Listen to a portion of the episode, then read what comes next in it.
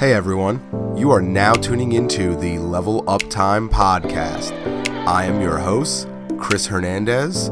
Stay tuned for video game talk and educational technology. Now, it's time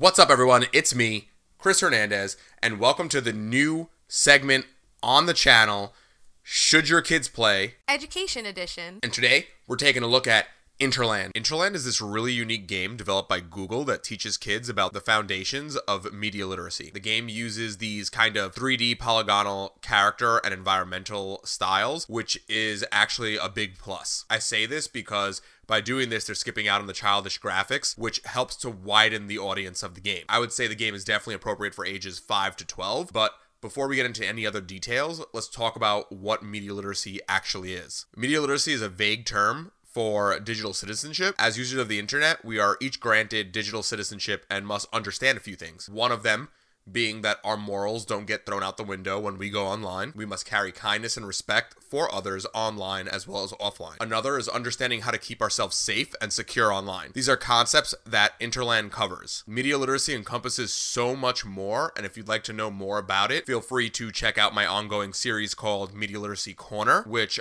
I will link to the end of this video. So, what are you going to learn? What are the kids going to learn playing this game. The game is broken off into four different areas, which are Tower of Treasure, Kind Kingdom, Reality River, and Mindful Mountain. So let's talk about the concepts learned in each area. Tower of Treasure represents our online accounts. This area helps users identify what needs to be kept secure online, how to keep our personal data safe, and how to create a strong password. This area of the game has players recollect their misplaced personal info like cell numbers, their ID, emails, etc., and store them within Treasure Tower. However, hackers have followed us to the tower, and the player is tasked with creating strong passwords to defend said tower. This is a fundamental concept that needs to be learned. I know some adults that don't actually understand what makes a strong password. Passwords should be at least eight characters long and contain uppercase and lowercase letters, as well as numbers and special characters. I've actually heard that passwords that have the largest strength are ones that are 64 characters long, but that's a talk for another episode. Next up, we have the Kind Kingdom. This is where kids are taught that they should be helping to spread positivity online. Positivity and kindness goes a long way. It also teaches the concepts of speaking out against online bullying and hate speech by confronting it and reporting it to the appropriate people. This is a valuable concept that kids should learn, as sometimes with online bullying, we don't know anything is actually happening until it's too late. Reality River is a gray area thinking challenge where kids are tasked with understanding how to examine emails to make sure they are from real people and to never respond to requests for personal information via email. And these are the base to understanding phishing and how to report it, spotting the signs of potential scams, knowing how to tell the difference between what's real and what's fake. Now, what I like about this section is that it actually uses real world examples like creating fake accounts to prank friends, fellow gamers trying to scam each other, or even scammers trying to collect personal info from people. Last up, is Mindful Mountain. This is actually the hardest segment of the game and it's puzzle based. This section aims to teach kids how to thoughtfully consider what you share and with who. Pause and keep extra sensitive information to yourself, understanding the power and consequences that come along with sharing. This section really stops to make you think about what you should be sharing online and with whom you should actually be sharing information with. Let me talk to the educators in the room watching and listening to this right now. This game has tests and certifications of completion built into it. These tests are really just small quizzes, or rather questionnaires, that come at the end of each section in order to test player or student's retention of the information. It then rewards them with a certificate of completion at the end. The game is fairly short, so if you're teaching students about media literacy, I would actually suggest breaking off each segment to correspond with your lesson plan. However, for the parents, maybe this is something you want your kid to play on their own. The certificates of completion are a great way to show off their knowledge, and who knows, you might have fun playing this game with your kids. Now, I have some final words about this. All in all,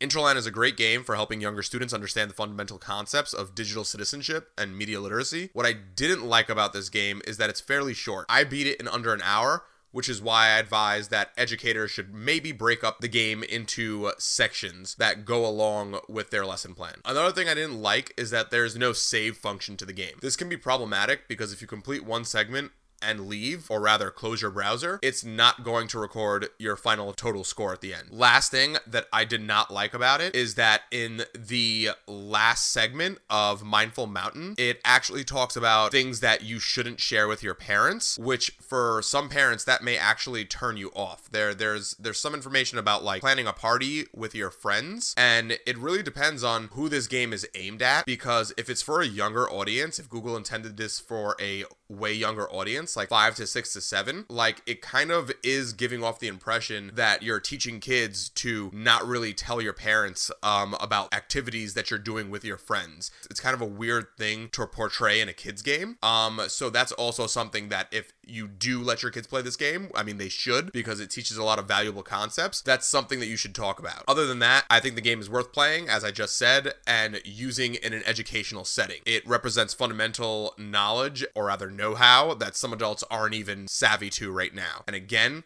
um, this is a game that you're definitely because of the the language of some of the not, not language, but how some things are worded um, in some of the challenges. This is a game that you're definitely going to want to take a look at, and you're going to want to maybe explain some things to your kids. But other than that, if you want to know more about media literacy, make sure to uh, hit that subscribe button. If you're listening to the podcast version of this, be sure to head over to my YouTube channel, which is linked in the bio of my podcast, or rather the the podcast uh, description notes, and subscribe. That way, you can see all of my media literacy corner videos that get released, but I also release them here audio only on the podcast. One last thing before I let you all go. The podcast Edified Bites, which is this podcast that you're listening to right now, as well as my website, www.leveluptime.studio, had been selected to be in the top 10 gamification podcasts on the web by FeedSpot. If you want to know what the other top 10 are, be sure to drop into the podcast description notes as I've linked the top 10 gamification podcasts on the web. Um,